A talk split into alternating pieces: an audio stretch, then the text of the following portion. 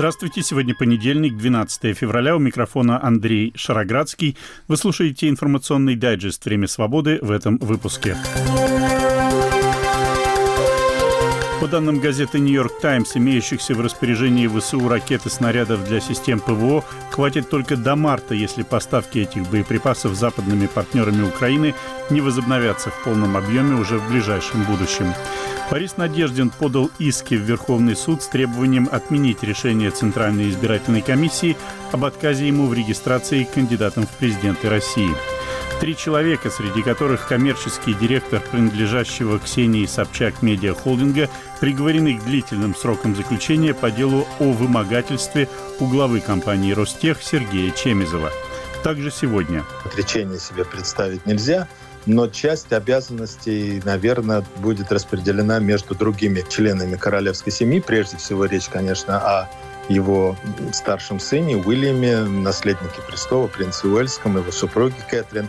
Как тяжелая болезнь короля Великобритании Карла III может повлиять на институт британской монархии? Газета «Нью-Йорк Таймс» со ссылкой на источники в американском правительстве сообщила, что если западные страны не продолжат поставлять Украине ракеты и снаряды для средств ПВО, то их запасов ВСУ хватит лишь до марта этого года. Без американской военной помощи, выделение которой Конгрессом США постоянно затягивается, летом на фронте может случиться коллапс. Однако, пишет газета «Нью-Йорк Таймс», и России трудно будет накопить потенциал для успешного наступления. Вот как оценивает приведение приведенные газетой данные украинский военный эксперт Михаил Жирохов. Из моих неофициальных источников боезапаса для ПВО еще достаточно много. А, на фоне того, что пущены в строй новые системы, э, системы Франкисайм, а, это советские пусковые установки и западные ракеты – Однако, естественно, что э, военная помощь, особенно в плане боезапаса для патриотов, она очень важна и э, ну, ближайшие 3-4 месяца будет критической. Э, европейские союзники ракеты для насамсов поставляют ну, более или менее ритмично. К тому же за последние, я не знаю, пару недель массированных налетов российской э, авиации не было, э, и расхода ракет как такового массированного не было. Я думаю, что ситуация может измениться в любой момент, но мы говорим сейчас именно о, о том, что было за последние недели. А производство ракет Patriot, оно сосредоточено в двух странах, в США и Японии. Все поставки ракет Patriot, которые идут от европейских союзников, они идут с их складов снова-таки э, американского производства. Если генеральный штаб э, в качестве пер первоочередных задач э, ставит получение зенитных ракет, то эти зенитные ракеты мы получим достаточно быстро. Мнение украинского военного эксперта Михаила Жирохова – это фрагмент его интервью телеканалу «Настоящее время». Пока Белый дом борется за принятие законопроекта, предусматривающего выделение Украине многомиллиардного пакета военной помощи, способного оказать решающее влияние на положение на фронте в Украине, в США разгорелся скандал, связанный с заявлением Дональда Трампа, который стремится вновь занять президентское кресло и, судя по опросам, имеет на это достаточно большие шансы.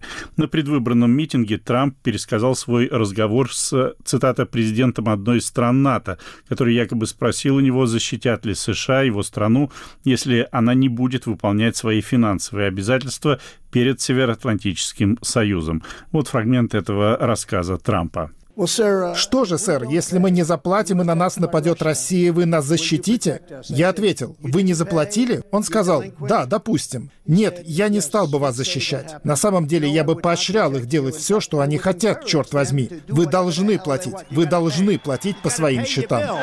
Это заявление Трампа, фактически поставившего под сомнение необходимость следовать статье 5 Устава НАТО, согласно которой нападение на одну из стран Союза является нападением на весь Союз, осудили нынешний президент США Джо Байден и генеральный секретарь НАТО Йенс Столтенберг, сказавшие, что, цитата, «любые предположения о том, что союзники не будут защищать друг друга, подрывают всю нашу безопасность, включая безопасность самих США. А агентство Рейтер процитировало письменное заявление председателя Европейского совета Шарля Мишеля. Вот его фрагмент. Безрассудное заявление о безопасности НАТО и обязательствах солидарности по пятой статье служат только интересам Путина. Они не делают жизнь на планете более безопасной и мирной. Наоборот, они вновь свидетельствуют о необходимости того, чтобы ЕС срочно продолжил развитие своей стратегической автономии и инвестировал в свою оборону, поддерживая наш альянс сильным. Заявление председателя Европейского совета Шарля Мишеля, цитата по агентству Рейтер. В Финляндии завершились первые после вступления страны в НАТО президентские выборы. По итогам второго тура победу одержал бывший премьер-министр, член правоцентристской национальной коалиционной партии Александр Ступ. Подробности рассказывает живущий в Хельсинки журналист Андрей Шилов. 51,6% голосов. С таким результатом президентом Финляндии стал вчера Александр Ступ. Это 13-й президент в истории страны. По действующей конституции Ступ будет на должности главы государства 6 лет, а потом может избраться еще на один срок. В ведении финского президента внешняя политика. Ближайший сосед страны – Россия, с которой у Финляндии более чем 1300-километровая граница. И первые вопросы, на которые после оглашения результатов голосования отвечал избранный президент, были именно о том, как он будет общаться с восточным соседом. Трудно вести какой-либо политический диалог с Путиным, пока Россия продолжает агрессивную войну против Украины. То есть в ближайшем будущем я не вижу возможности ни для какого общения с Путиным или с кем-то еще из российского политического руководства. Разумеется, все мы хотим найти путь к миру, но мне кажется, на данный момент этот путь проходит только через поле боя. На чем нам нужно сосредоточиться, так это на поддержке Украины, давать им деньги, боеприпасы, оружие и дорогу к членству в Евросоюз и НАТО. 55-летний Александр Ступ говорит по-английски, он учился в США, по-немецки, по-французски и немного по-итальянски. Последнее время работал в Италии. Его родные языки по отцу шведский, по матери финский. Кстати, оба этих языка официальные языки Финляндии. Шведскоязычные живут здесь со времен Шведской империи. Ступ избирался в Европарламент, занимал министерские посты, был премьер-министром, но с 2018 года фактически не участвовал в политике. По его словам, вернуться в нее его заставила война России против Украины. Очевидно, при Стубе Финляндия продолжит всяческую поддержку Украины. Граница с Россией, похоже, пока будет оставаться закрытой. И продолжится обсуждение вопроса, можно ли быть гражданином двух стран, имея в виду прежде всего россиян с финскими паспортами. Пока здешний закон это разрешает. Сообщение из Хельсинки журналиста Андрея Шилова. Вы слушаете информационный дайджест «Время свободы». Сегодня понедельник, 12 февраля. Тему выпуска представляю я, Андрей Шароградский. Кандидат в президенты России от партии «Новые люди» вице-спикер Госдумы Владислав Дованков заявил, что хочет предложить сотрудничество Борису Надеждину, которому в президентских выборах участвовать не дали. Дованков даже обещает включить в свою предвыборную кампанию некоторые тезисы Надеждина, правда, о каких конкретно тезисах идет речь, он не сказал. Сам же Надеждин сегодня подал в Верховный суд России первые иски, связанные с отказом Центральной избирательной комиссии зарегистрировать его кандидатом в президенты из-за якобы обнаруженного брака в подписях, собранных в его поддержку.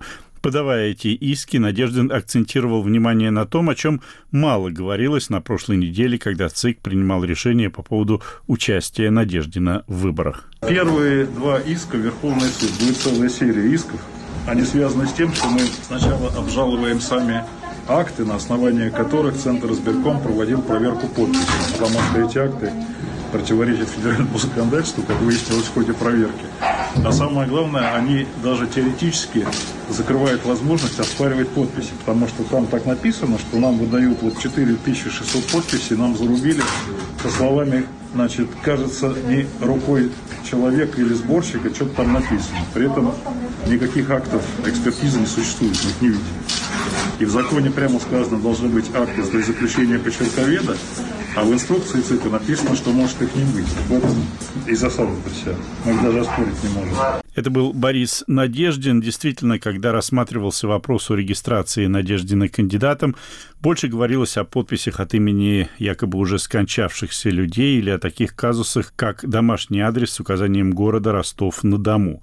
Очереди из желающих поставить подпись в поддержку Надеждина многие наблюдатели называли единственной оставшейся в России возможностью выразить протест против политики нынешнего режима в рамках действующего сейчас законодательства.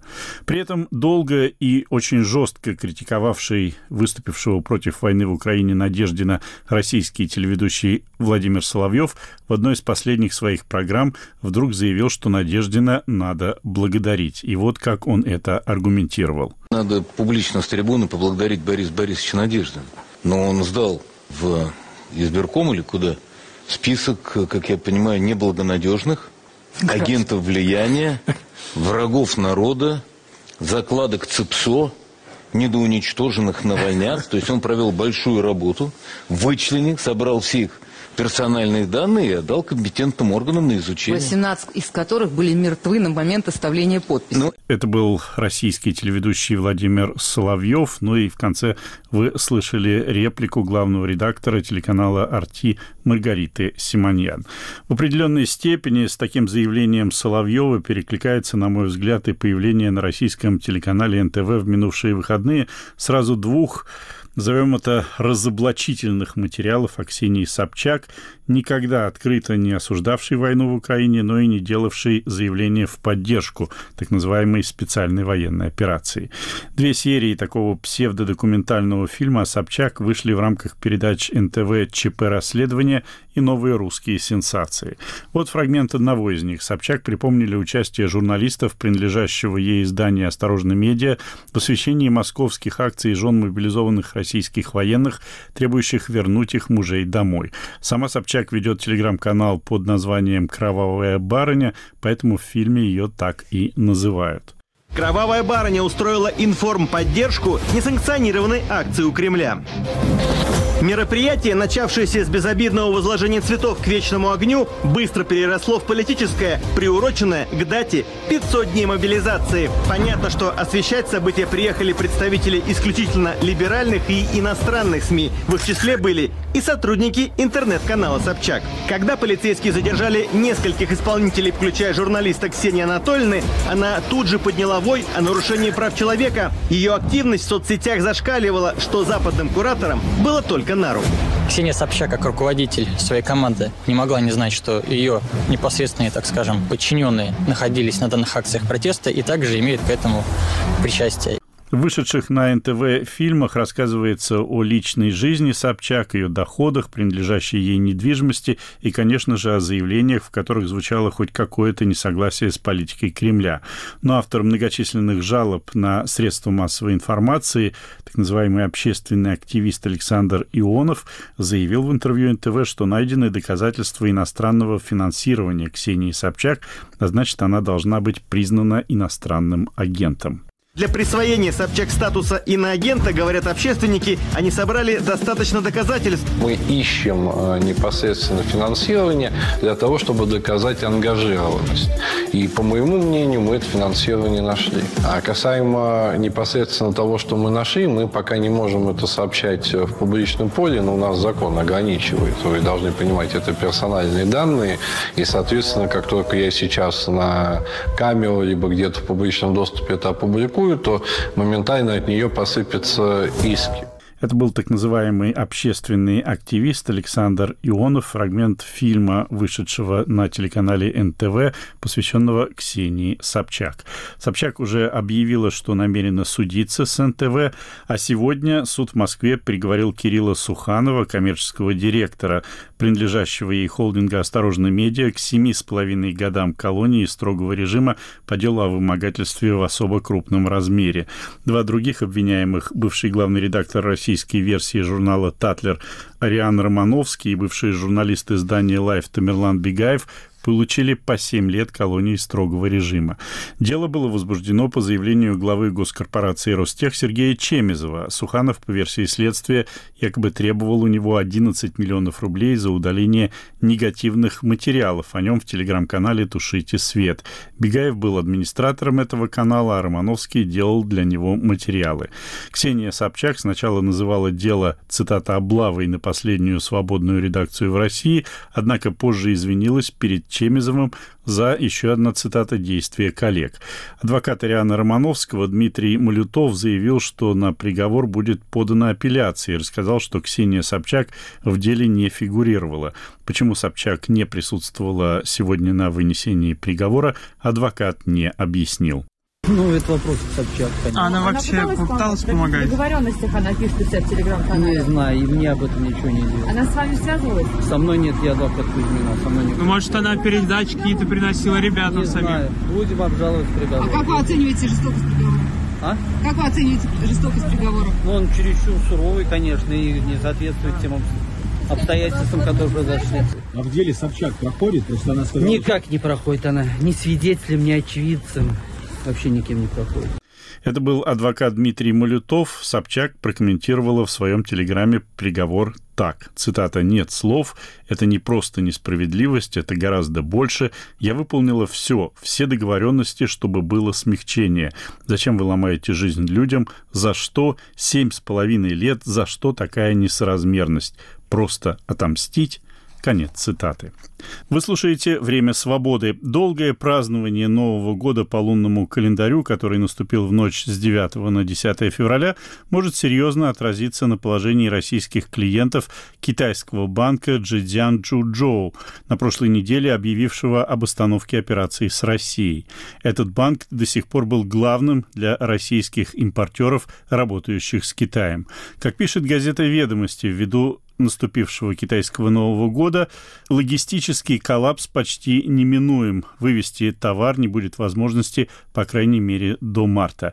Об этом комментарий нашего экономического обозревателя Максима Бланта. Это далеко не единичный случай ужесточения политики китайских банков в отношении российских клиентов. Причем происходит это не только в материковом Китае, но и в Гонконге. Оттуда в Россию везут потребительскую электронику, микросхемы и другую высокотехнологичную продукцию.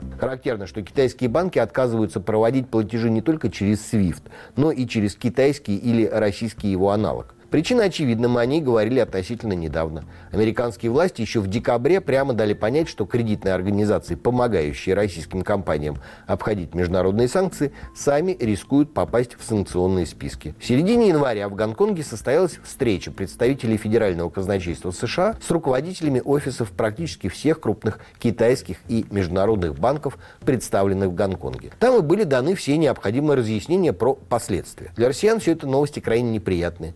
Особенно если учесть, что за последние два года Китай стал не просто главным торговым партнером России, а источником буквально всего, что страна закупает за рубежом. От промышленного оборудования до бытовой техники и ширпотреба. Перебоев с импортом этого всего избежать, скорее всего, не получится. Отразится ли это на полках магазинов, зависит от товарных запасов на складах российских импортеров. Но, конечно, это не значит, что торговля остановится. Рано или поздно российские компании обзаведутся дополнительными юридическими лицами в дружественных юрисдикциях, и платить за штаны и кроссовки для россиян будет казахская или армянская фирма. Вот только надо понимать две вещи. Во-первых, эта казахская или армянская фирма потребует дополнительных издержек на свое содержание. Она должна будет платить налоги, сдавать отчетность, открывать счета, проводить по ним операции, а значит придется как минимум нанимать и содержать бухгалтерию. Во-вторых, российские деньги стали токсичными не только в Китае или Турции. Предупреждение Федерального казначейства США касается всех банков, где бы они ни находились. Так что аналогичные проблемы рано или поздно, причем скорее рано, чем поздно, будут догонять бегущий от санкций российский бизнес в какой бы друг дружественной юрисдикции он не пытался спрятаться. Можно было бы, конечно, порадоваться новым горизонтам, которые откроются перед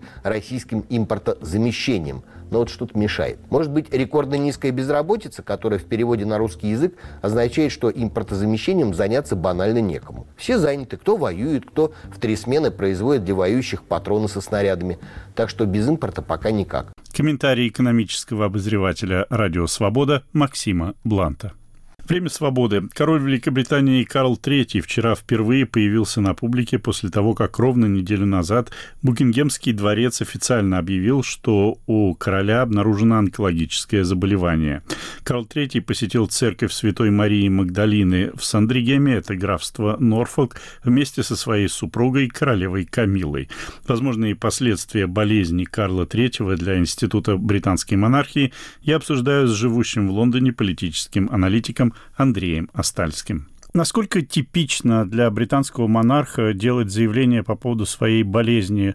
Мир был шокирован известием о заболевании короля Карла III, но все-таки это из ряда вон выходящее событие или публика всегда информируется о состоянии здоровья монарха?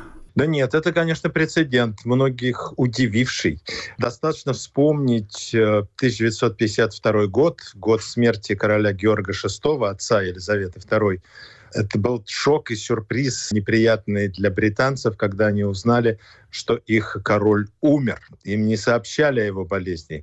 Им не сообщали, что у него продвинутая весьма далеко зашедшая форма рака легких, что ему целое легкое уже из-за этого удалили. Никакой публичности и гласности в освещении состояния здоровья монархов, да или членов королевской семьи веками не существовало. Это считалось ну, невозможным, это противоречило каким-то неписанным законам. А связано это, конечно, с тем, что король и его семья должны теоретически считаться не совсем простыми обыкновенными смертными. Они часть некой такой сказки благородной, в которую очень хочет верить британский народ. Эта сказка помогает э, народу преодолевать и трудности, и сохранять единство, и Британии развиваться без каких-то э, э потрясений излишних эволюционным, а не революционным путем. Ну, это, в общем, хорошо известная теория, которой придерживаются британские монархи монархисты, да и большинство вообще граждан страны, что особое почтение, особое отношение к королевской семье — это просто необходимо для здоровья нации. Ну и ждут взамен от э, монарха и от его ближайшего окружения, а, в общем, такого служения, служения самоотверженного даже. Вот, скажем, спрашивают, может ли по состоянию здоровья король отречься. Ну, теперь все может быть, э, можно ожидать чего угодно, но все-таки это крайне маловероятно, потому что традиция была веками монарх э, до последнего вздоха, как бы он не был болен, как бы он плохо себя не чувствовал, должен выполнять свой монарший долг. Объявлено о том, что тяжелая болезнь, рак у короля.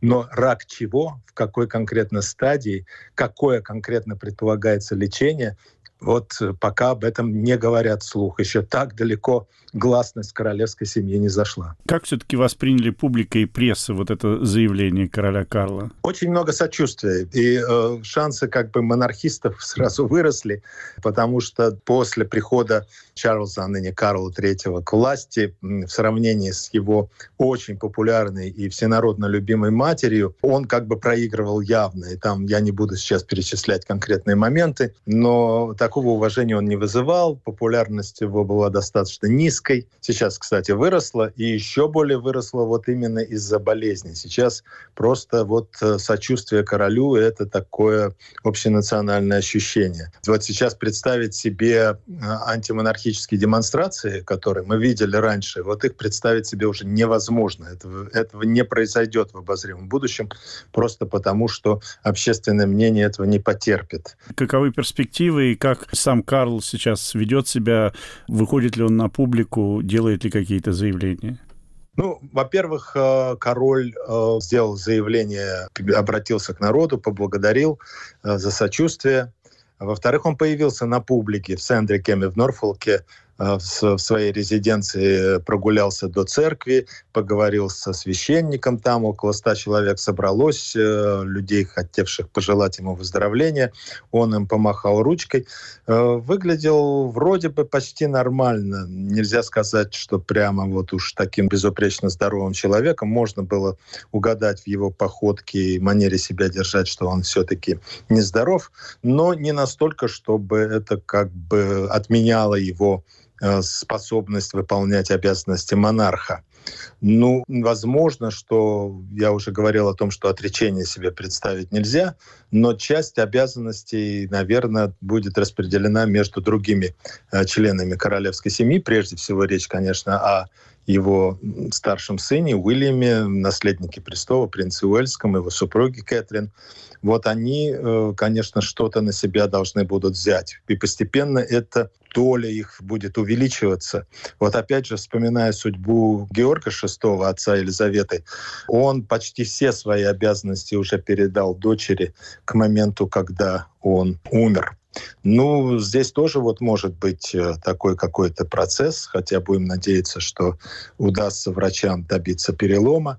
А что там за болезнь, я уже говорил об этом, точно неизвестно, какие методы лечения применяются, но какая-то была очень тяжелая процедура применена, после которой король вынужден был отдыхать, там лежать в постели, потом вот он э, с некоторым трудом вроде начал после этого ходить, приходить в себя, так что, видимо, болезнь достаточно серьезной стадии все-таки. Хотя вот Риши Сунак, премьер-министр, говорил о том, что, э, слава богу, удалось вовремя болезнь диагностировать, поймать. Но как это будет выглядеть на практике, сказать трудно. Беспрецедентно, как я уже говорил, само событие, объявление Букингемским дворцом и личное подтверждение затем лично королем того факта, что он достаточно серьезно болен. Но, конечно, следующий вопрос, что означает это для перспектив монархии. Я уже говорил о том, что есть э, прилив монархических настроений просто из-за симпатии сочувствия заболевшему монарху. Но и в более долгосрочном плане тоже я не вижу особых угроз. Наследник престола принц Уильям самый популярный член королевской семьи, он даже популярнее самого Карла. Он серьезно относится к своим обязанностям и к своей будущей судьбе, видимо. Поэтому пока монархии, наверное, ничто не угрожает, несмотря на ссору с младшим братом, которую, конечно, никто не ожидал. Видите, Гарри прилетал в Англию срочно, провел полчаса с отцом, узнав, что тот заболел, но старший брат не захотел с ним встречаться говорят, там совершенно э, напряженные отношения, то есть отсутствие всяких отношений между Кэтрин и Меган. Они друг друга не выносят, судя по всему. Ну и Уильям в данном случае подчиняется полностью настроениям своей жены. Моим собеседником был лондонский политический аналитик Андрей Остальский. Вы слушали информационный дайджест «Время свободы». Его темы представил я, Андрей Шароградский, продюсер выпуска Андрей Амочкин. Наш подкаст можно слушать на сайте Радио Свобода. К вашим услугам популярные приложения подкастов и наши платформы на базе хостинга YouTube «Радио Свобода Лайв». Подписывайтесь на нее и на телеграм-канал «Время свободы». У меня на сегодня все. До свидания.